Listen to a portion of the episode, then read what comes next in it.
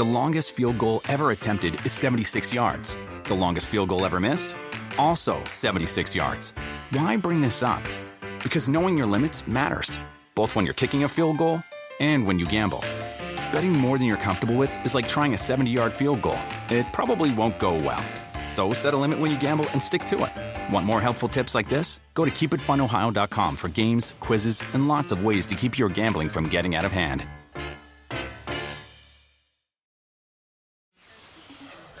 Touchdown to win it. Mahomes looks to throw it. Pump faking right side. He wants it. A comeback cut. It is caught by Kelce. Touchdown! Kansas City. One of the greatest duos in the history of the National Football League. Patrick Mahomes to Travis Kelce on a push fade comeback.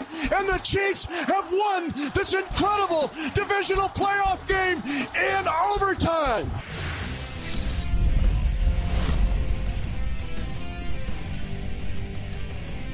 Tuesday edition of PFTPM. Myles Simmons, Mike Florio here with you. Myles in Palm Beach, West Palm Beach, to be specific. Charean Williams drawing the short straws and having to go to Florida in late March, where it's actually pretty cold here. So Florida sounds pretty good right about now. We're here for a full hour, and there's a lot to talk about. Myles, how has your experience been in sunny Florida as opposed to sunny and dystopian California? Well, dystopian. I mean, I, you know, I'm a, I'm a Clevelander that's now like living in SoCal, and this is a little too hot for me, Mike. I'm not gonna lie.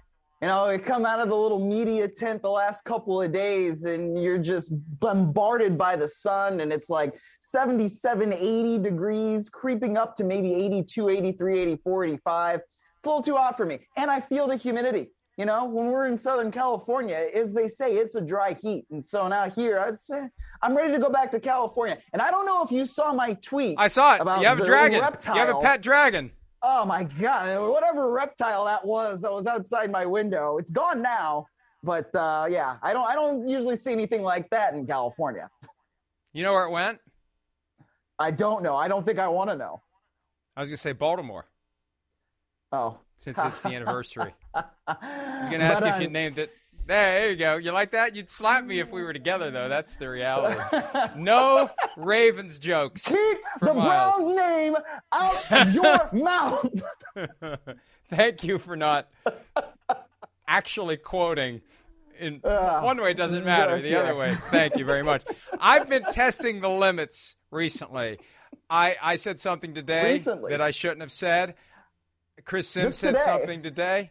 Yesterday, he said, I'm full of something. So I think we're starting to realize this Peacock are. thing. You know, if you watch some of the movies on Peacock, it's F bomb galore. So it's not like yeah. we are on an FCC regulated network. We can basically say whatever they want. So what if they have to change the ratings? So what? Change the ratings. Make it TVMA. Life is rated R, Myles Simmons. Life is rated R. Rules to live by. All right. Uh, okay. So today, big news. Hey, they finally get it right. Golf clap. Golf got to get the right speed. Got to get a metronome. Golf clap for the NFL. It took them 12 years to get it right. Half measure in 2010. They knew that overtime was broken. They partially fixed it. And now, 12 years later, after time and again, especially in the postseason, win the coin toss in overtime, take the ball, win the game, with a couple of exceptions. But for the most part, Hey, in a playoff game with a good quarterback, a good offense, the rules skewed in the favor of the offense, you're more likely to score. Nobody ever chooses to kick in overtime. Now, new overtime rules, both teams are guaranteed a possession. I love it, Myles. You know, I it's funny you say that, you know, the rule was first changed in 2010. I didn't even realize it's been that long that that that rule had been changed. And I, you know, I, that makes sense after the way Brett. It was Brett Favre, right, in the Vikings that got that thing changed in the first place, was it not? Or was that something? Yeah. Am I thinking of something else? What no, it was the of? 2009 NFC Championship game, the Bounty Gate game, as we would learn two years after the fact. They right. go to overtime. The Saints win the coin toss. They get a decent return. There's a couple of questionable illegal contact penalties, and the next thing you know, they're in position for I think Garrett Hartley, if that name rings a bell, and maybe it, it does, does, or Hartley Garrett, I don't know, kicks the walk-off field goal, and that's it. And that was the first time it ever happened in a high-stakes game like that. The potential had been there just a year earlier. The season ends. Tampa, first Super Bowl I ever attended, covering it for PFT before we were even part of NBC. I remember standing there thinking, I want chaos. I always root for chaos. Sorry, but through chaos comes change, positive and needed uh-huh. change. I was rooting for the Steelers to get a field goal and go to overtime, and the team that wins the coin toss get a walk-off field goal, and that would have fixed it then. But it didn't happen. Obviously, Ben Roethlisberger to Santonio Holmes. The Steelers win the game. It happens the next year, and they changed it right away. Changed it right away. But since then, it took the Bills Chiefs game to get people to finally realize this may be a problem. It's amazing it took as long as it did, Myles. But I don't know. It wasn't really a problem. I don't know. I mean, like, I. I, I, go back and forth on it. And, you know, it was funny, like, listening to Kyle Shanahan talk about it today, where he said the, the rules are the rules, and we just have to. That's a cop out, though. That's, that's, a cop fine. out. That's I a cop out. I hate that. Be fine. The rules you are the rules. The rules are meant to be changed. Okay, yes, they, no, it absolutely can be changed. I don't have no any problem with the rules changing, but I mean, like, and I understand that in this day and age where, you know, the game is supposed to favor the offense, the rules all favor the offense, especially if you're in the postseason where you have a good quarterback, you are extremely likely to go down the field and score once you get to overtime. We, have seen it time and again, right? And frankly, the Chiefs could have done a way better job of doing it in the AFC Championship game, and they would have been in the Super Bowl and not the Bengals. So, fine, I get it. But at the same time, there's a chance for you to play defense. I like Mike Tomlin. You know, I like sudden death. I don't fear sudden death. Win the game in regulation sometimes, right? Like that. To me, I get it. But also, if we're gonna do this, then fine. Let's do it for the postseason. I, we don't need to see it in the regular season. All right. Especially if you know a game has to go, you know, 10 minutes in overtime like those things have effects for the weeks after and the weeks after. So in the game as right. quickly as possible in the regular season. Right. In the postseason, I get it. Let's make sure everybody has a possession. Fine. But that's the rule. They didn't change it for the regular season. You're complaining about something that didn't happen. I'm not complaining. I'm I'm saying that if they were going to do it, I'm glad they did it this way. Here's yeah, not everything a, is a complaint that comes out of my mouth like it is with you, Mike. Here's here's an observation I have that can be regarded as a complaint. I think these guys are very sensitive to saying anything that would create the impression that they're whining about the rules, that they're not tough enough or or sturdy enough to just deal with the rules. That whole Mike Tomlin thing, that's part of his bit. That's part of his way. And maybe it's who he is. Maybe it's not a facade. But I'm not surprised that Mike Tomlin would say that. My point is, and it has been, you got to set aside what your own personal preferences are. You got to set aside things like, well, them's the rules. You got to say, look, what's best for the game? What's the most fair outcome for the game? And I was concerned it wouldn't pass, Myles because I think there is a mentality out there recognizing that every bad rule gets applied in a good way for one of the two teams. It's a bad rule. It's unfair, but you know what? For the team that wins the coin toss in overtime – I got no complaints about it, and I got a 50 50 chance of winning the coin toss. So that was what made me concerned that teams wouldn't support this because ultimately they don't care about fair. They just care about equal. And we have an equal chance of benefiting from this bad rule as we do being hurt by it. And that sometimes causes teams, especially the teams that have been burned by it in the past, to say, eh, you know what, I'd like to stick, uh, keep this rule around because the law of averages suggests that I'm going to bet. Like the Packers. They got burned in 2014 NFC Championship, 2015 divisional round, overtime games, coin toss lost, first possession touchdown, game over. That's that. If I'm someone with the Packers, I'm thinking, hey, you know, we get in the spot again. Eh, we win the coin toss and we make up for it. So I'm just glad they did it. I think it's fair. And go back to Bills Chiefs. What would have happened? The Chiefs would have had to decide to go for one or two. They go for one, let's say, get seven. Bills drive down the field, score. That's when it's high drama. That's when you get your popcorn ready. That's when you, you hold your breath because the Bills have to decide do we go for one? And if we make it, because it's not 100%, then it's sudden death. We got to kick off to the Chiefs and they're going to score again. Do we go for two with a walk off win or the walk off loss? That, to me, is fair. That, to me, is exciting. And that's what we're going to have now in these playoff games Now watch, there won't be a playoff game that goes overtime for 12 more years. that is exactly what I said to Charean today once they pass that thing. You know, as we, as we are sitting here in person, as Charean and I are actually getting to work together for once, which is kind of cool. But yeah, it was the first thing I said is that once this passes now, we are absolutely going to have basically all blowouts, at least for next season in the postseason. So, I mean, get ready for that, Mike. You know, we try to do something good, at least the league does, in your view, and boom, you know, uh, nothing really is going to come of it because it's not going to matter because we're just going to have a bunch of blowout games. Well, yeah, and uh, uh, you know, in a weird sort of way, that would be fitting.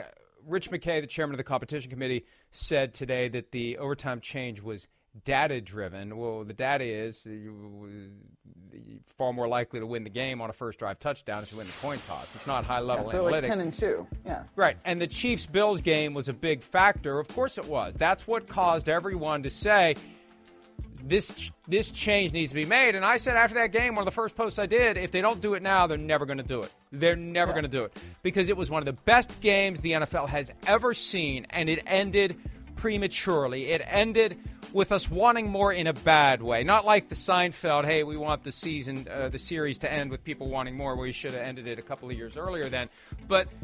They, they, you know, you you want it to be over, even if you wish it could have continued. Like the Chiefs Rams game from 2018, the epic game that was supposed to be in Mexico City. That game left me wanting more, but I didn't feel like it was an unfair outcome. Okay, yeah, because somebody won it in regulation, but that, I right. mean, that's kind of the point of the whole thing. You know, if you win it in regulation, then we don't have to have these conversations. So if teams are really upset, and it doesn't seem like anybody is, I mean, the vast majority of coaches that spoke this week, including Sean McVay today, he was saying that even if you talk to Andy Reid, he'd probably tell you that this rule needs to be changed in overtime um, for the postseason and something like that. So they got it. They got it done. And I think they really got it done because they had the narrow focus of it just being for the postseason and not for every single week of the regular season as well. But you know what happened in 2010? In March, they ran this rule change through the half measure. The yeah. field goal doesn't win it on the first drive. They actually sent the coaches to the golf course, and the owners stayed behind and pushed the rule through. In May of that year, they expanded it from the postseason to the regular season because the coaches mm. said, we need the rules to be the same in the regular season and postseason, which which makes no sense at all. It's already different. You have a tie in the regular season, and it's only 10 minutes now, so they've already made that fundamental change. And you play until somebody, you know, wins the game in the postseason. So I don't think that's going to happen again because they right. need to get these games over with. I agree with you. And I would be fine because I was willing to say, hey, how about this compromise? One possession each guaranteed in the postseason. Go back to sudden death for the regular season. Let's just get it over with. Get it over with and move on. You got to be able to heal from the game, win it in regulation, get your victory, and the coin toss. Yeah, you get a field goal and you win. I, and at one point within the past couple of years, in the run up to the league meetings, Myles, they were talking about possibly going back to sudden death. Because I remember thinking, whoa, whoa, whoa, no, no, no, no. If anything, we got to go one possession each. But I'd be fine with sudden death in the regular season. Get the games over with and move on. And you know when they'll do it? Here's when they'll do it when okay. they start looking for more places in the pizza to cram cheese, i.e., Tuesday nights, Wednesday nights, more nights of football, more windows. There'll be more occasions where you're playing with six and five days between games. That's when they'll do everything they can to shrink overtime in the interest of health and safety, in the broader interest of having a schedule where they can play games every night of the week except Friday and Saturday. That's interesting. I think you're probably right about that. I mean, and Wednesday night football is a different topic altogether. But yeah, I, I, think it makes a lot of sense if you were to go back to just sudden death for the regular season, just based on the way, as you're saying, like they, they need to get the games over with. And you don't necessarily want as many games to go as long as you had with like Raiders Chargers in week 18, right? Where you're saying, okay, well, we have to play this entire overtime game. And how much of that was kind of a little bit of a disadvantage for the Las Vegas Raiders when they then had to go play in Cincinnati on a Saturday in the first game of the postseason. So, I mean, all these things kind of factor in here, I think. Yeah. Um, but the bottom line is good news. The owners get it right. They make the rule change that needed to be made. They put the best interest of the game above all else. And uh, and again, as we said, there won't, there won't be another overtime playoff game until the year 2035. John Harbaugh may be coaching the Ravens until the year 2035. He's been there since 2008. He's got a three year extension through 2025, 137 and 88 and 14 years as the head coach of your Baltimore Ravens, Myles. Uh, look, Excuse me. he's uh, underrated. I think John Harbaugh is. He just keeps going. His teams always contend. He adapts. He changes. He's embraced analytics. He doesn't say "get off my lawn." I mean, he's got to be 60 now. He's got that youthful vibe. He he's going to be the next Pete Carroll, and he's going to be the guy that people who marveled at Pete Carroll being spry and athletic. I think Harbaugh is going to put him to shame in 10 years. Yeah, probably. Look, I mean, I, my personal feelings about the Ravens aside, and we all know what those personal feelings about those Ratbirds are. I mean, John Harbaugh has done a very, very good job of crafting a program there right? Where if you play the Ravens on Sunday, on Saturday, on Monday, on whatever day it happens to be, you know exactly what you're going to get from Baltimore Ravens. They're going to play strong defense, they're going to be strong on special teams, and they're going to run the ball at you, especially when they've got somebody like Lamar Jackson behind center. So you know what you're going to get. And like you've said, they've been adaptable. Right? They brought in Lamar Jackson when a lot of teams might have said, eh, I don't know exactly how we're going to craft this offense if this guy's our QB. What they did is they brought him in, they crafted it around him, and they made him into an MVP. And I don't think that all 32 teams would have done things the way that the Ravens did them. So I think it's a great thing for that organization that they have that stability with Harbaugh. And he's certainly earned everything that he's gotten. And if he gets through this uh, three year extension, which there's no reason really to believe that he wouldn't, at least at this point, he will be through his 18th season with Baltimore. And I think you're right, Mike. I think he's got plenty left in the tank. Other than Bill Belichick, the two longest serving coaches with the same team are in Pittsburgh and Baltimore, going head to head twice a year, every year, and both coaches showing an uncanny ability to coach football, to adapt, but fundamentally to connect with guys that have to go out there and give maximum physical effort and focus all the time. And they do it. Their teams, I think, are an embodiment of who they are and how they go about their business. And those two are going to be going at it for years to come. And that's good for football as well. Absolutely. The Ravens have to be happy they have one employee who is at least willing to sit down and negotiate a contract extension. John Harbaugh is. Lamar Jackson is not. And Steve Bisciotti, the owner of the Ravens, was asked about that today, and he said, unless he has a change of heart and calls Eric DeCosta, GM of the team, and says, I'm ready, but it's like Eric can't keep calling him and saying, Hey, Lamar, you really need to get in here and get this thing done. Now, Bisciotti thinks that the kid is so obsessed with winning a Super Bowl that deep down he doesn't think he's worthy of a second contract. I think he wants to say, now I deserve to be on top. Well, you know what? If that's what he thinks, then he is going about it the wrong way. If that's a true assessment, that Lamar Jackson thinks, I don't deserve a second contract until I win a Super Bowl and I say I want to be making more money than anyone else, he's going to eventually, and he already is, risk losing everything, never getting the long term contract, having his physical skills evaporate before he's ever in a position to get the contract he deserves. And he doesn't understand that doing an extension with a manageable cap number may actually help him win a Super Bowl. So he so desperately needs a good agent. He desperately needs good advice. If this were my son, my cousin, my nephew, anyone that I know, anyone that I care about, I would be saying, What are you doing? You're jeopardizing your financial future. You're risking your generational payday for something that makes no sense. Whether it's, I don't deserve it until I win a Super Bowl, or, or, and this is the more strategic view, and I'm not sure he's thinking this way. I'm just putting in my seven years in Baltimore and then I'm going to leave. I hope that's not his plan. I hope I don't want a Super Bowl or I don't want a new contract until I win a Super Bowl is his plan either. His plan should be let's go in and get this done now. They're ready. Let's go do it. Well, Mike, I mean, he should have done it last year. I mean, and like I, there's a part of me that kind of understands the whole. All right, I'm putting in my seven years of Baltimore, then I'm done, and then I'm going to go wherever I want, and I'm going to be on the open market, and I'm going to get this certain kind of contract, and da da da da da. Right? I mean, that's what we could call the Kirk Cousins method, you know. And they, but I don't think that that's the same sort of situation that Lamar Jackson is in because Lamar Jackson is an MVP award winner. Kirk Cousins has never been close to an MVP award winner. Right? I don't even know if Kirk Cousins has ever received an MVP vote. MVP no, vote. No, easy for nope. me to say throughout his Nope. entire career. Right? So when he was with Washington and he was doing what he was doing with the franchise tag and all that, it's a totally different situation. Lamar Jackson, like I said, won the MVP award in 2019. So that means you're in line to make over a $100 million guaranteed, right?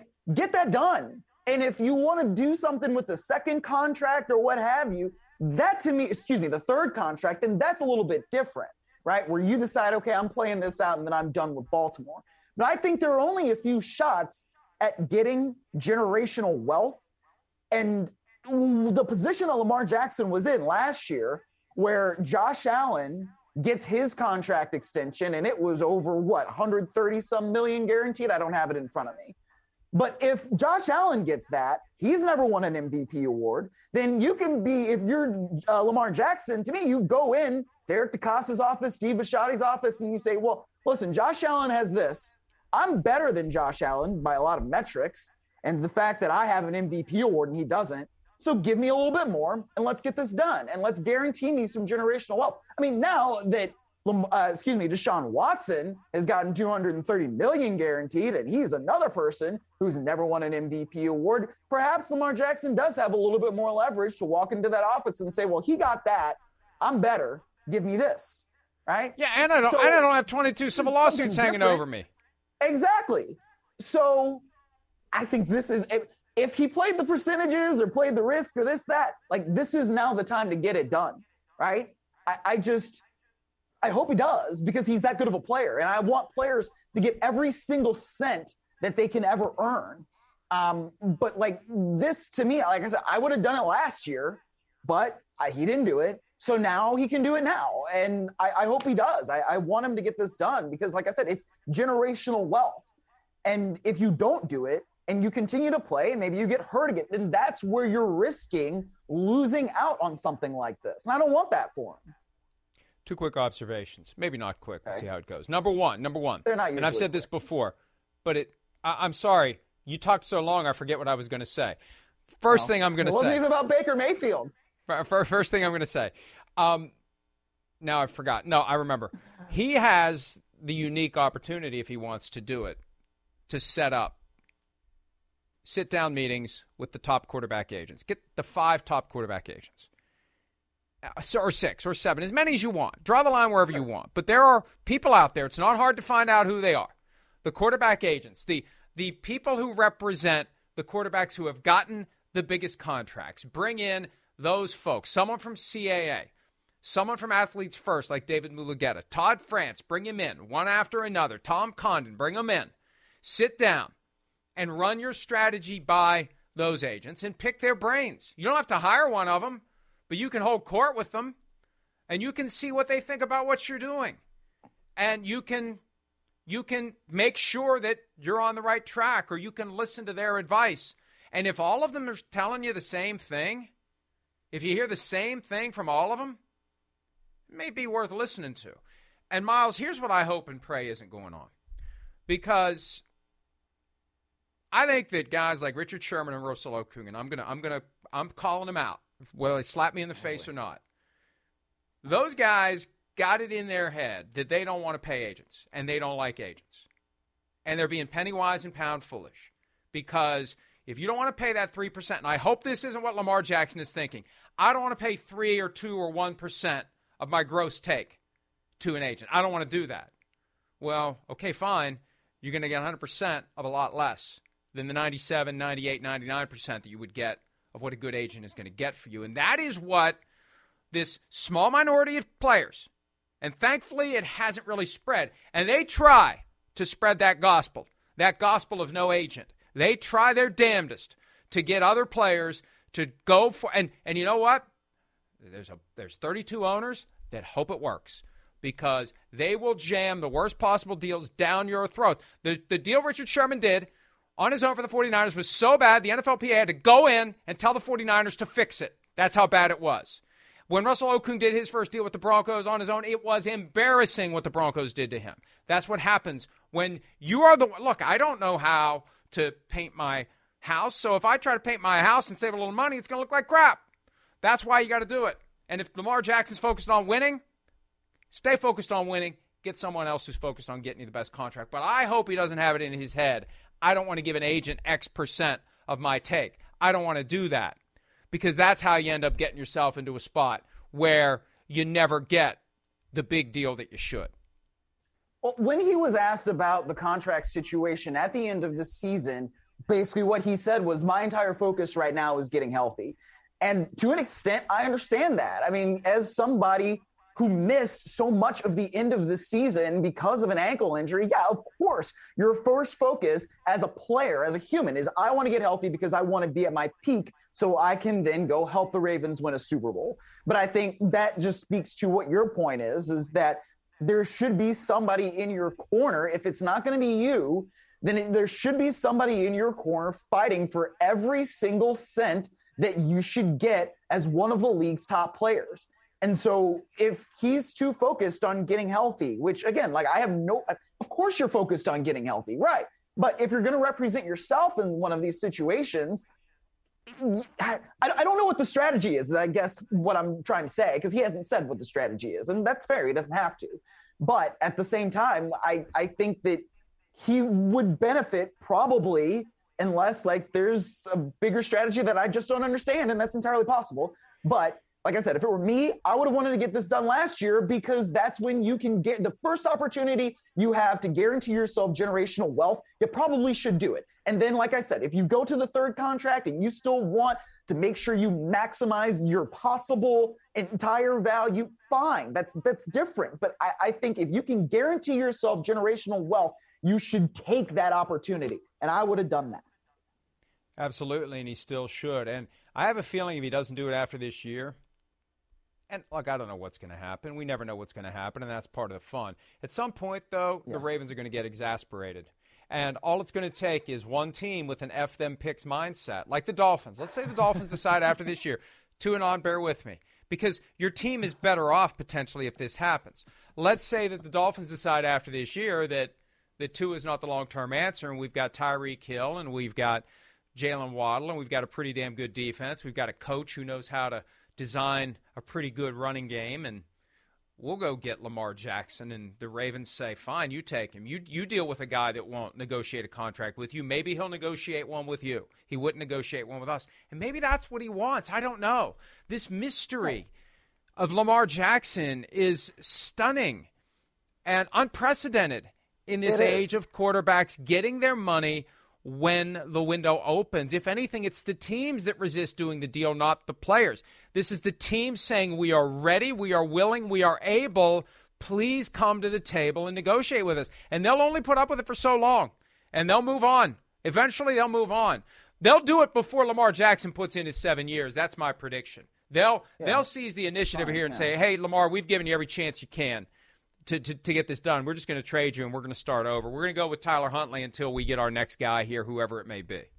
They, they're going to the highest levels of the organization. I mean, we're talking about a quote from Steve Bisciotti that came out today at the league meetings. So this is not something that usually happens where you have the team's owner saying, hey, please come to the table so we can give you this money. We can give you this generational wealth. You know, we can help change your life, your kids' lives, your grandkids' lives. Like that's kind of what's happening here. And like I said, we don't know what the strategy is from Lamar Jackson, but it's pretty unprecedented when you have an owner basically saying, look, there's only so many times that our GM is going to call Lamar Jackson and say, "Hey, are you ready to discuss this? Because we're ready. We wanted we want to do this. Let's lock you in." And Lamar Jackson, for whatever reason, and again, we don't know what the strategy is, for whatever reason, he has not come to the table with them. And another thing that Bisciotti said today as it relates to the Deshaun Watson contract, five years, 230 million, every penny guaranteed. Mm-hmm. He says, uh, first, I don't know he should have been the first guy to get a fully guaranteed contract. Ouch. Wow. Take that, Browns Ravens rivalry. Um, and he also acknowledges it's going to make negotiations harder. That's why the Haslams probably getting the cold shoulder in sunny Florida this week because they broke ranks. And look, look, there's plenty of collusion that happens in the NFL. And it happens when it comes to players under the guise of the management council. These teams always tiptoe around what the management council says and what they don't say and what they can do and what they can't do. And that in and of itself is a vehicle for collusion. Well, you know, we got to check with the management council. Well, why? You're an independent business. You you you you have a CBA and you can do things within the confines of the CBA that you're allowed to do. It's like 2010, the last capped year before the uncapped year. No, it was the uncapped year of 2010. Excuse me, the uncapped year under the CBA right, before, before the, lockout. Yeah. Yeah. when when the Cowboys in Washington um, dared to treat the uncapped year as uncapped and then got whacked for it later by the league for daring to take advantage of their full scope of rights under the CBA in an uncapped year. So, look, to on two specific things that that have been advocated, the Browns caved on one of them. The fully guaranteed veteran contract going out five years into the future. Some teams get, get guaranteed money into the third year. Five years fully guaranteed is unprecedented. The next frontier is the cap percentage guaranteed every year of a long term deal to a quarterback 18%, 17%, whatever it is. So you're protected against the cap going up. They've resisted that as well, even though it's fully permitted under the CBA. That's the next frontier. That's the next. Maybe that's what Lamar Jackson wants. I don't know. But that's the next thing that a team's going to do that's going to piss off the rest of the owners because it's going to put them in a position, Myles, where they got to do the same thing. Right, exactly. I mean, once you have a contract like Deshaun Watson's, the, the entire market changes. You know, that, that's not something that can just go unnoticed by the rest of the league where you have agents that are like, hey, they did that, right? For that guy. Uh, uh, our guy doesn't have that hanging over his head. Our guy doesn't, you know, has actually won more awards. He's an MVP. He's won a Super Bowl. He's, you know, been to the playoffs X amount of times. He's won X amount of playoff games. So, like you said, that when something like that happens, where Deshaun Watson's contract is fully guaranteed for five years and 230 mil, uh, that's going to affect the rest of the league. It's going to be a domino effect. And so, who knows? Maybe with the way the cap is expected to go up, you know, based on uh, the new TV contracts and all that money coming in, then maybe one quarterback is going to be that guy who gets that guaranteed cap percentage as opposed to just the dollars. Maybe that's what Lamar Jackson wants. I don't know. We don't know what he wants. Maybe he wants a cap percentage. Whatever it is, he needs to ask for it sooner rather than later. We need Yeah. to take a break sooner rather than later. We need to take a break right now. Roger Goodell has spoken and he's addressed some important topics, including the aforementioned, I love saying that word, Deshaun Watson. We'll discuss that when PFTPM continues right after this. Can't be a word or word, to five letters. We'll be right back.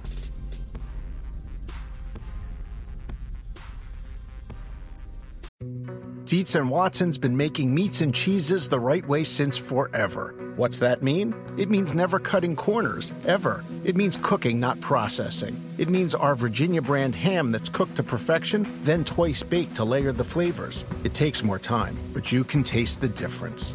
We come to work every day to do it the right way, even if it's the hard way. Because if it's not right for us, it's not right for you. Dietz and Watson, it's a family thing since 1939. You've talked to some of the women involved uh, in the civil suits. Uh, will you talk to more of them, and will you also bring Deshaun to New York uh, for an interview? Uh, that's up to the investigators, Mary Kay. That's um, that's something that um, they will make the determination of when to do that and who to do that with. They are the ones that have met with um, some of the um, the people that have information that uh, we want to know. We will seek to speak to everybody who can give us a perspective and try to get to the bottom line and, and the facts. Roger Goodell discussing the Deshaun Watson situation earlier today. Another tweet says Goodell, we're looking at this seriously. Our investigators will hopefully have access to more information, and that will help. An independent party will make final decision on findings. And there's there's a, a new policy and procedure under the personal conduct policy for how this will happen. I'll put a pin in that for future shows where we actually discuss a suspension if there is one, because there's a strange little back and forth appeal process that could help or hurt Watson. But for now, the point is the commissioner hasn't done anything, and he's waiting to do something. And the Browns are bracing for something. And under the precedent of Ben Roethlisberger, if precedent doesn't matter, or if it does matter, to the NFL it often doesn't, if precedent matters, the Ben Roethlisberger case would require some sort of a suspension. Again, that's another thing that goes back 12 years to 2010. That's how long it's been.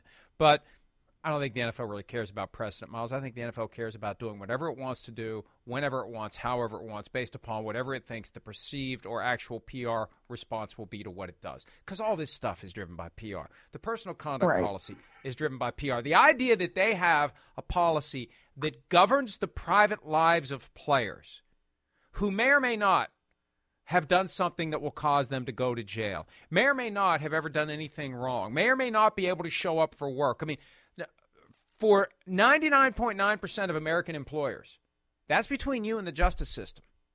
That, that's not our business. As long as you can show up for work, you got a job. So it's PR that forces the NFL to say, well, you know, we have to do something about somebody who does something away from work that embarrasses the shield. And that's where paid leave came from. Well, we can't have somebody who's got these pending charges, even if they're innocent until proven guilty. We can't have them playing in games. So that's where this all comes from. And the commissioner said today, Myles, one last point, and then I'll shut up for a little bit or, or a long time. It depends. Baker Mayfield may come up. But the, but the idea of paid leave, there are people in the league office who think he should be put on paid leave until the 22 mm-hmm. cases are resolved. And the commissioner sounds like he's not one of them, and he's the one who makes the final decision. Right. And I mean, we've been talking about this basically since the trade market really started to heat up for Deshaun Watson. It just appears that he's not going to be placed on paid leave until he absolutely has to be. And so um, Kevin Stefanski was talking yesterday, and he said that yes, he expects Deshaun Watson to be there at uh, the Browns' opening of their off-season program, which I think is on April 19th. And so, if that's the case, then either the commissioner will or won't make a decision on paid leave for that, right? But that's still not necessarily practice where we're seeing him on the field throwing a football. You know, so that would be phase three in the OTAs, and that's not until mid to late May. So there are different, you know, levels to this where Deshaun Watson may be put on paid leave for that, or they may not do it for the offseason program. And then if the cases are not resolved by training camp, then something else may happen there it's going to be interesting to see how they resolve this, certainly. But it seems like they're also right now is still just this very big ongoing investigation. And what they can do right now is say that they haven't concluded it, especially because the cases are still ongoing. So as long as the cases are still ongoing, they kind of have a little bit of cover to say that their investigations are still ongoing and that's why they have not made any decision yet on paid leave or unpaid or, or not. Here's the other side of it, too. And I haven't written about this yet. I've seen that someone has provided a clip of Deshaun Watson's videoed deposition. And what happens now, all of these depositions in civil cases are recorded, it's not very expensive, and then you have it available. It's one thing to read off of a transcript at trial, which is what they did back when I was practicing for the most part, although we would use video at times as well. When you can actually play the the image of the person saying the words in the prior setting when they were under oath, if those words conflict with what's said at trial, that can be extremely, extremely powerful. There's some stuff in the clip that I've seen. It's just a couple of minutes. One of the news stations in Houston has it. There's some stuff that that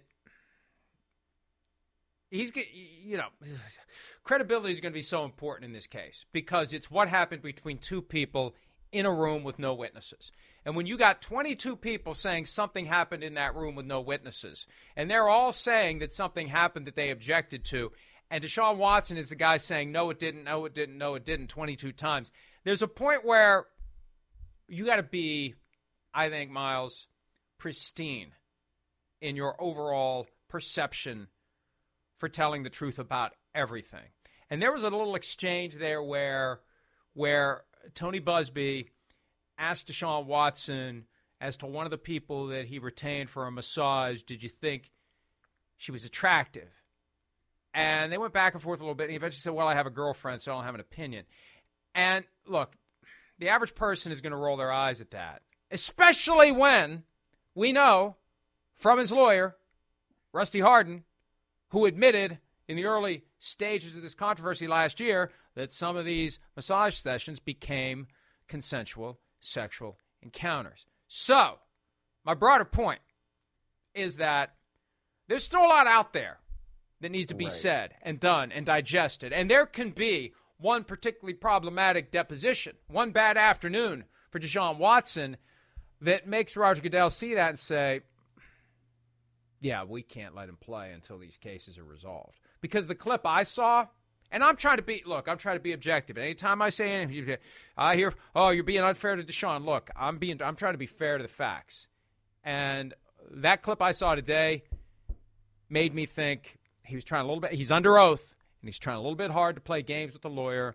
And, you know, just there's certain things, and I used to counsel my clients on this all the time. You just got to tell the truth. And don't worry about admitting something that may hurt the case. That's for me to worry about. All you worry about is telling the truth. And I saw that in Deshaun. He's thinking, boy, if I say that I thought she was attractive, it's going to hurt the case. So I'm going to say, well, I have a girlfriend. Well, then what are you doing having consensual sex with massage therapists that haven't sued you? What? So that, that's where the right. whole thing falls apart. And uh, that's where the price goes up to settle the case. Because when it's time to go to trial, a skilled lawyer is going to be able to sell a jury on the fact that something happened. Um, that's my concern for Deshaun Watson. And as it relates to the NFL, if they give that objective kind of 30,000 foot view of it, they, they, may get concerned as well about the possibility of letting him play while these cases are unresolved because he could be walking into a jackpot of uh, verdicts against him in multiple of these cases if his credibility becomes something that can be torn down. Yeah, that's that's something that kind of resonated with me too from that one clip that was uh, presented by that that Houston news station was when he was asked, "Did you find her attractive?" And it says, "I have a girlfriend," and it's like, well, I mean, how many times have anybody said, you know, if they're with somebody, they're not dead, right? You still have eyes. So I don't necessarily know why he would think like that's absolutely going to be the best answer in that situation, or that even that is really an answer in the circumstances that doesn't necessarily apply right? So it's uh, basically a yes or no question. I have a girlfriend is not yes or no. It doesn't quite really answer the question. So i think I've what you're saying I, about the credibility there it, it makes a lot of sense.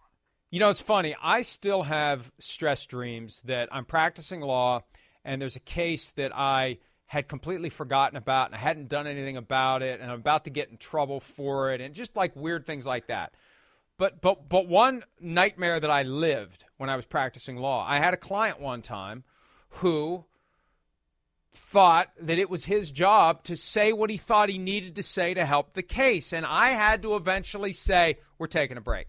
And I had to drag him outside by his shirt collar and I had to say, Listen, you are blowing this all because you think you're the lawyer. You're not the lawyer, you're the witness.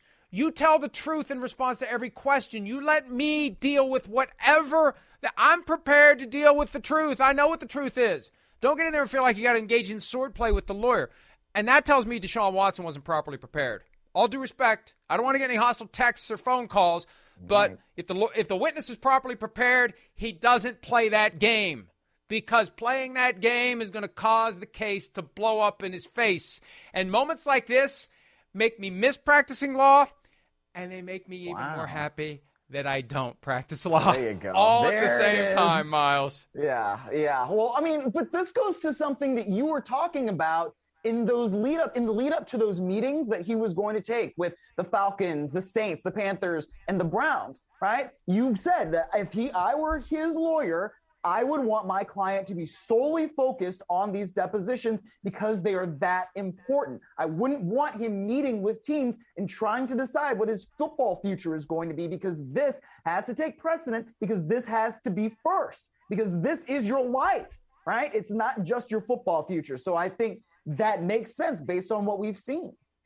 As, and I'm glad you remember that because I'd forgotten you are walking into an experience that isn't like anything you've ever endured in your life, and you need to be ready for it, and you need to understand how to deal with it. It's not enough for me to say, I believe my client. Go ahead. Go ahead. go go go uh, into the lion's den. Have fun in there with a lawyer who's been doing it for 30 years and knows how to twist and turn and bait you into doing these things that will end up creating a transcript that you look at later as a lawyer and say, what the hell can I do with this other than settle the case? Let's take a break. More from Goodell at the league meetings when PFT PM continues right after this. Roger, in the name of uh, transparency, public confidence, what's the value of having a written report released publicly in relation to the Brian Flores lawsuit, and particularly the the um, charges against Stephen Ross and the allegations pertaining to the Rooney Rule potential violations? A written report released to, to the public. Well. Um I, I, guess I'd have to talk uh, to our people about that in one context, which is this is a litigation issue. Uh, it's not an investigation; it's a litigation matter. So it'll be resolved in the context of litigation. That's not that's not where I'm focused on it. Our attorneys obviously will be focused on that. I'm focused on what do we do to try to understand the issues that Brian's raised uh, that we all know and the ones that he would obviously be able to raise for us and try to see what we can do to address those issues. Yeah, but the, the, the charges against Ross, not so much the legal matter. I mean, that's a question of NFL integrity if you're talking oh, well, about. Yes, on, on, matters of integrity of the game, if, if we see something that's a violation, uh, we will certainly make that public. Yes. Here's the problem, and I'll try to make this as simple as possible when you have a specific claim that is made against someone in management that something happened that violates someone's legal rights and also from a more broad perspective is something that undermines the very integrity of the business the business is in a tough spot because job number 1 for the business isn't going all the way down the rabbit hole of potential misconduct and holding the manager responsible Job number one is circling the wagons and minimizing the risk to someone on the outside. That's their main focus here. Their main focus is winning the case. That's where it's very easy to lose sight of what the NFL's real motivation is. So, Mary Jo White comes in to handle the investigation. Mary Jo White, who has been around four or five times now, which tells me she keeps telling the NFL what they want to hear from her through these investigations. And is that cynical? Yes. Is it also accurate? Probably. That's how it works in the corporate world. You have a sense of what your client wants you to find when you're doing an independent investigation. And the last thing the NFL wants to do is reach a conclusion in the Stephen Ross allegation about deliberate tanking that makes Brian Flores' lawsuit more viable. That, that, that that's they don't want to do that. They just right. don't want to do it. Now it won't matter if they manage to push the whole Brian Flores case into arbitration. Maybe maybe that's the best outcome for the NFL to do the right thing as it relates to whether or not Ross engaged in wrongdoing. But their their main focus, Myles, is defending against that lawsuit, not investigating and potentially punishing Stephen Ross. They'll do that after the Flores lawsuit's over. Well, I, yes, but I mean, at the same time, that's a that's mentioned in the lawsuit. So isn't that a part of the lawsuit anyway? Yes, yes. But but but see, that's the thing. So any investigation they do while the lawsuit is pending is far less likely to come to the conclusion that he did exactly what he's accused of doing, because then that gets used against you in the lawsuit. They're better right. off just letting the lawsuit be the investigation. Don't yes. force it to arbitration. Let it play out in a federal court. Let the truth come out there. Have a truly independent party determining who did what and when. And then you punish Ross based upon the verdict in that case. That's the best thing to do, but they lose all control over it if they do that. Well, of course. I mean, but that would at least give them cover if they do say, like, listen, we, bro, you did what he accused you of doing. You got to go.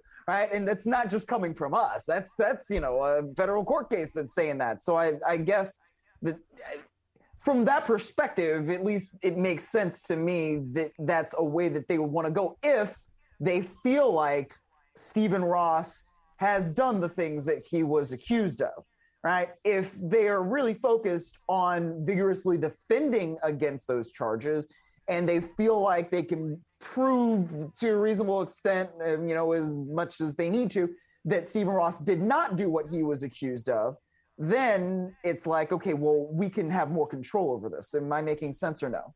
You are making sense. Here's the point. Here's the point. I believe Stephen Ross's defense is going to be I was joking. In the absence of litigation, the commissioner's response to that very well may be sure, Jan. With litigation, the response is, you know what, court? Stephen Ross was joking. So no liability to Brian Flores. That's the difference. That's the difference. They have every Got reason it. to believe and support Ross when a lawsuit hinges on whether or not Ross did it. Uh, the commissioner also said some things about Daniel Snyder. I'll write something about it tonight. We'll talk about it tomorrow on PFT Live. Bottom line is he's in trouble too, obviously, because there's another accusation against him that came up after the Beth Wilkinson investigation. Mary Jo White. Good year for Mary Jo White. Good billings. Cost insensitive client, as Jones Day used to tell us back when I was grinding away, younger than Myles, ambitious young lawyer in the library, billing those hours, baby. You want those clients that won't even blink, won't even bat an eye at a seventy thousand dollar bill per month. So, Mary Jo White, good, good for you. Well done. Big money. No more whammies claps. for Mary Jo White this year. All right, more clapping. Let's take a break. Uh, PFTPM mailbag when PFTPM continues right after this. I just, if you resign Geno, do you feel like you would, would need to add another veteran quarterback? Or we are totally in, in, in that mentality that the, the, fourth guy may be impo- important to us, and uh, for the long haul of how it takes. So we're uh, we're definitely still in the quarterback business. They are in the quarterback Ooh. business. That leads to our first question. At SP Demand, are the Hawks really going to roll out Drew Lock or Geno Smith, who currently isn't under contract for Week One? They aren't. They, they, they, I mean, come on. I think they're going to end up with Baker Mayfield after the draft if they don't draft somebody. Maybe they'll draft somebody. Baker if they don't, Mayfield. I think they end up with Baker Mayfield. Baker Mayfield. Yeah, I mean, I don't know. I, it makes sense to send him to Seattle, right? I mean, it would make more sense for them maybe to have Jimmy Garoppolo, but you're not going to get him from the San Francisco 49ers. So the Niners would have to cut him. And I feel like they would go after Baker Mayfield for, you know, low round pick. Maybe the Browns have to kick in some of that salary. But I just feel like it's we're on a collision course for Baker Mayfield to be the starting quarterback of the Seattle Seahawks. Yeah, and Simms makes the point that based upon the way Garoppolo has played against the Seahawks, the Seahawks probably wouldn't want Garoppolo if even if he was also available. True. Brad Dugan, 87. Who will be the starting quarterback for the Panthers in 2022? Look, you had Matt Rhule talking up Sam Darnold today, but I remember Matt Rhule telling us face to face in February of 2020, I can't wait to coach Cam Newton. Not that he was talking about cutting him and then re signing him the following year. He was talking about that year. So who knows? I think they're going to draft somebody and they're going to try to get that guy ready for week one, Myles. I totally agree with you. I think there's a reason why they're, you know, very behind apparently all of the Steelers meetings with these young QBs before their pro days. And it's like, oh no, the Steelers got another one before us. So they're all trying to have dinner. I, yeah, I think it's very clear that after the Panthers didn't get Deshaun Watson, they have pivoted now to trying to draft a young QB and bringing that guy up as their franchise guy. They need somebody to be that franchise guy and they're going to hope to find him, I guess, in the first round. So we'll see if it works out for him. But I mean, to answer the question, Sam Darnold might be the week one starter. You don't know what the guy who's a rookie for is going to do for you. That's right. And you got Sam Darnold at 18.8 million and they're not even engaged in the facade like the 49ers and the Browns of well, we'll you know, we're going to maybe trying to trade. They know they know. they know they got no chance to trade Sam Darnold, and they did Not it last one. year where they paid all that money in Teddy Bridgewater's salary for him to play for someone else. We'll just keep him here and let him be the backup if we do draft somebody. We are out of time. Myles safe travels from Florida. Everybody else, see you tomorrow morning for PFT Live. Dietz and Watson's been making meats and cheeses the right way since forever. What's that mean? It means never cutting corners, ever. It means cooking, not processing. It means our Virginia brand ham that's cooked to perfection, then twice baked to layer the flavors. It takes more time, but you can taste the difference. We come to work every day to do it the right way, even if it's the hard way. Because if it's not right for us, it's not right for you. Dietz and Watson, it's a family thing since 1939.